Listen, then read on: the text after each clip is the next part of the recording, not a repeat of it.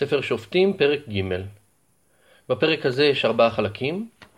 בפסוקים הראשונים, שישה פסוקים הראשונים, אה, תיאור של הגויים שלא נכבשו עד לתקופת השופטים, ואחר כך שלושה חלקים, שלושה שופטים, עתניאל בן כנז, אהוד בן גרה ושמגר בן ענת. אם כן, השישה פסוקים הראשונים שמתארים את הגויים שנשארו. ואלה הגויים אשר הניח אדוני לנסות בעם את ישראל, את כל אשר לא ידעו את כל מלחמות כנען. כלומר, הגויים שהשם השאיר לנסות את ישראל, את אותו דור שלא ידע את מלחמות כנען, את המלחמות של יהושע, את כל הניסים. אותו דור שפנה לעבודה זרה. רק למען דעת דורות בני ישראל ללמדם מלחמה, רק אשר לפנים לא, יד, לא ידעום. לאחר תקופתו של יהושע, עם ישראל צריכים ללמוד תכסיסי מלחמה שלפני כן הם לא ידעו בגלל שבמלחמות כנען יד השם הייתה עושה ניסים ונפלאות ובדור הזה הם היו צריכים ללמוד הרבה יותר איך נלחמים. אז מי הם הגויים שנשארו? חמשת סרני פלישתים, וכל הכנעני והצידוני והחיבי יושב הר הלבנון, מהר בעל חרמון עד לבוא חמת. אלו הגויים שנשארו, מה המטרה בזה שהם נשארו? ויהיו לנסות בם את ישראל, לדעת הישמעו את מצוות אדוני אשר ציווה את אבותם ביד משה. ובני ישראל ישבו בקרב הכנעני, החיתי והאמורי והפריזי והחיבי והיבוסי. ויקחו את בנותיהם להם לנשים, ואת בנותיהם נתנו לבניהם, ויעבדו את אלוהיהם. הגויים האלו נשארו כדי לנסות את ישראל, האם הם ילכו בדרך השם, האם הם ישמעו את מצוות השם או לא, ואחר כך, אם לא, אז הגויים האלו הם גם העונש. הם אלו שנפרעים מעם ישראל. ובניסיון הזה עם ישראל לא עומד. בני ישראל מתחתן עם אותם גויים ועובד את אלוהיהם. ועכשיו השופט הראשון, עתניאל בן כנז. ויעשו בני ישראל את הרע בעיני אדוני, וישכחו את אדוני אלוהיהם, ויעבדו את הבעלים ואת האשרות. ויחרף אדוני בישראל, וימכרם ביד קושן רשעתיים מלך ארם נהריים, ויעבדו בני ישראל את קושן רשעתיים שמונה שנים. עם ישראל עובדים בעלים ואשרות, ומי שנפרע מהם, הם נמכרים ביד קושן רשעתיים מלך ארם נהריים, דווקא מלך שהוא לא מהאזור, לא מתוך ארץ כנען, אלא מלך מרוחק, מארם נהריים, קושן רשעתיים. שמונה שנים שעם ישראל נמכרים אליו, עובדים אותו. ויזעקו בני ישראל אל אדוני. ויקם אדוני מושיע לבני ישראל ויושיעם את עתניאל בן כנז אחי חלב הקטון ממנו. הוא השופט שנשלח, הוא המושיע, עתניאל בן כנז. ותהי עליו רוח אדוני, וישפוט את ישראל, ויצא למלחמה. ויתן אדוני בידו את קושן רשעתיים מלך ארם, ותעוז ידו על קושן רשעתיים. על עתניאל שורה רוח השם. רוח השם, המצודת דוד אומר מהי רוח השם?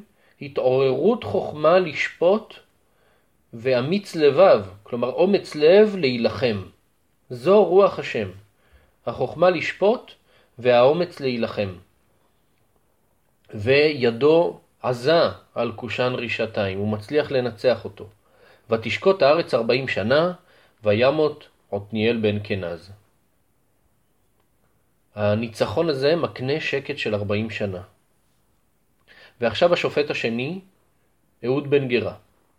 ויוסיפו בני ישראל לעשות הרע בעיני אדוני. ויחזק אדוני את עגלון מלך מואב על ישראל, על כי עשו את הרע בעיני אדוני. ויאסוף אליו את בני עמון ועמלק. וילך ויח את ישראל וירשו את עיר התמרים, ויעבדו בני ישראל את עגלון מלך מואב שמונה עשרה שנה. המלך שהוא זה שמתחזק על עם ישראל, הוא קרוב יותר מהמלך הקודם, מלך מואב שנמצא בעבר הירדן המזרחי. עגלון מלך מואב אוסף אליו עוד עמים אחרים, את עמון ואת עמלק, ומכים את עם ישראל וכובשים בצד המערבי של הירדן את יריחו, את עיר התמרים. ובני ישראל כפופים לעגלון שמונה עשרה שנה. ויזעקו בני ישראל אל אדוני, ויקם אדוני להם מושיע, את אהוד בן גרה בן הימיני, איש איתר יד ימינו. וישלחו בני ישראל בידו מנחה לעגלון מלך מואב.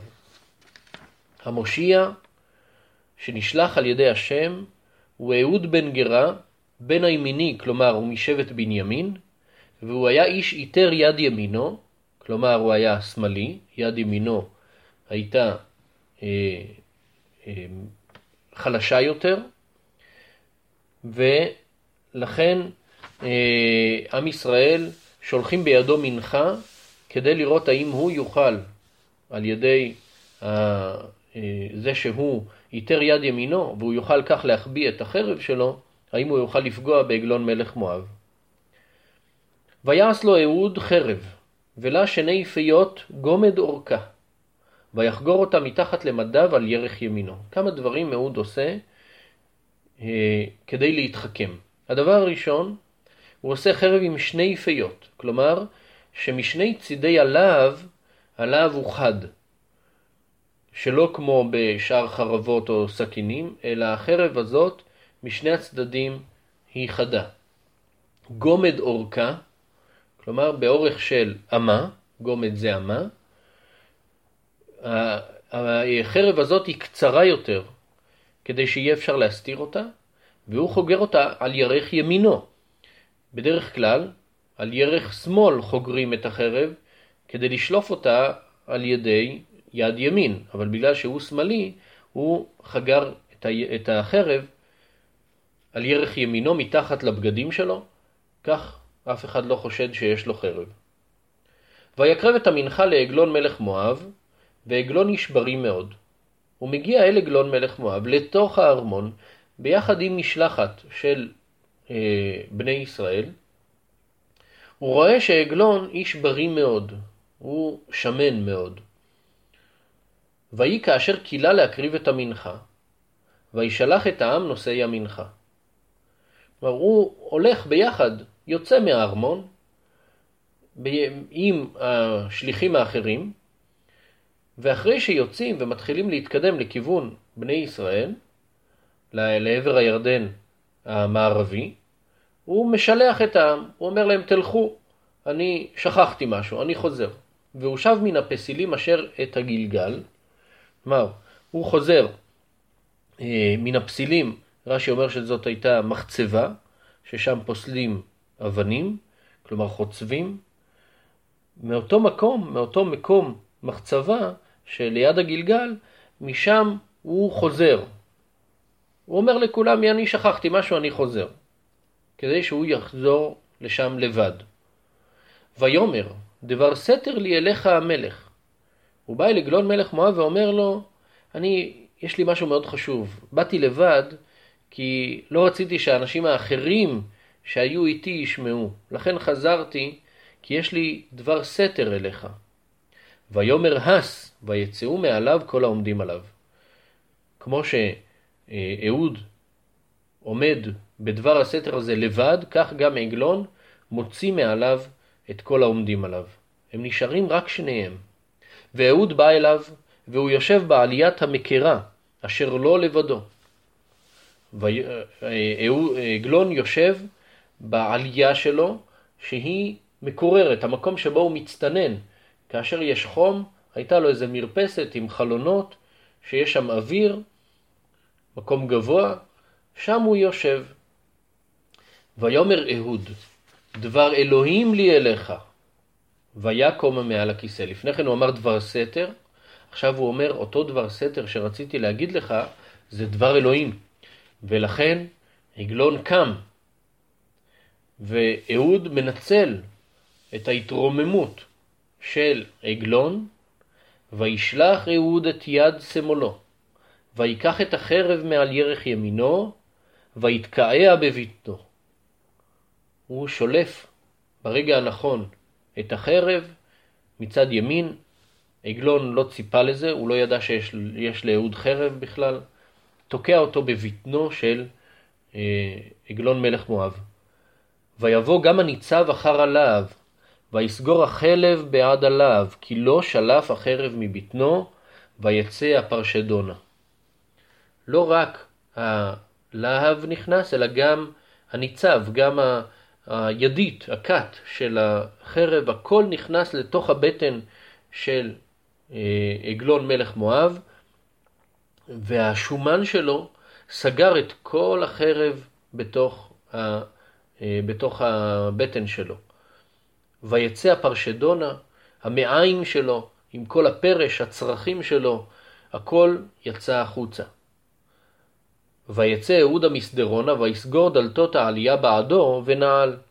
אהוד יוצא, הוא לא הוציא את הסכין כדי שלא יהיה אה, לכלוך, לא יטפטף עליו דם, הוא יוצא למסדרון וסוגר את דלתות העלייה, נועל ויוצא. והוא יצא, ועבדיו באו. העבדים של עגלון מגיעים, והוא יצא, ועבדיו באו ויראו, והנה דלתות העלייה נעולות. ויאמרו, אך מהסיחו את רגליו בחדר המקרה. הם ראו את הדלתות נעולות, הם חשבו שעגלון עושה את הצרכים שלו. מוסיפים המפרשים שהם גם הריחו ריח של צואה, בגלל מה שקרה שהמעיים שלו יצאו החוצה עם כל מה שהיה שם בפנים, היה ריח של צואה, אז הם חשבו שהוא עושה את צרכיו, אז הם חיכו. ויחילו עד בוש, והנה איננו פותח דלתות העלייה. ויקחו את המפתח ויפתחו, והנה אדוניהם נופל ארצה מת. הם חיכו כל כך הרבה, עד שהם כל כך התעכבו, זמן ארוך, ראו שהוא לא פותח את הדלתות, הם פתחו בעצמם עם המפתח, וראו שעגלון מת. ואהוד נמלט עד התמהמהם, והוא עבר את הפסילים וימלט השעירתה. הוא התרחק לשעיר, לאזור של, אה, של שעיר, של בני עשיו, לאדום, לשם הוא מתרחק בזמן הזה שהם מתמהמהים. ויהי בבואו, ויתקע בשופר בהר אפרים, וירדו עמו בני ישראל מן ההר, והוא לפניהם. הוא מגיע לעבר הירדן המערבי, תוקע בשופר כדי לכנס את בני אפרים שיבואו איתו להילחם. ויאמר עליהם, רדפו אחריי, כי נתן אדוני את אויביכם, את מואב בידכם. וירדו אחריו, וילכדו את מעברות הירדן למואב, ולא נתנו איש לעבור. היו מואבים בעבר הירדן המערבי. הם תפסו את המעברות, מעברות הירדן, כדי שהמואבים שנמצאים בעבר המערבי לא יוכלו לברוח למואב. ויכו את מואב בעת ההיא כעשרת אלפים איש, כל שמן וכל איש חיל ולא נמלט איש. כל שמן זה מבטא כל אדם חשוב, בעל שררה, וכל איש חיל, את כל הגיבורים שלהם, איש לא נמלט, הם היכו עשרת אלפים איש ממואב. ותיכנע מואב ביום ההוא תחת יד ישראל, ותשקוט הארץ שמונים שנה. אחרי הניצחון הזה של אהוד בן בן גרה, היה שקט של שמונים שנה. ואחריו היה שמגר בן ענת, ויח את פלישתים שש מאות איש במלמד הבקר, ויושע גם הוא את ישראל. אחרי אהוד, שמגר בן ענת, הוא השופט השלישי, הוא מכה את הפלישתים, הוא מכה שש מאות איש על ידי מלמד בקר. מלמד בקר זה המוט הארוך עם אה, דורבן בקצה, שבו מכוונים את הבקר כאשר הוא חורש. ועם המקל הזה הוא היכה 600 פלישתים, והביא גם הוא ישועה לעם ישראל. אם כן, בפרק הזה ראינו שלושה שופטים, את עתניאל בן כנז, את אהוד בן גרה ואת שמגר בן ענת. עד כאן פרק ג' בספר שופטים.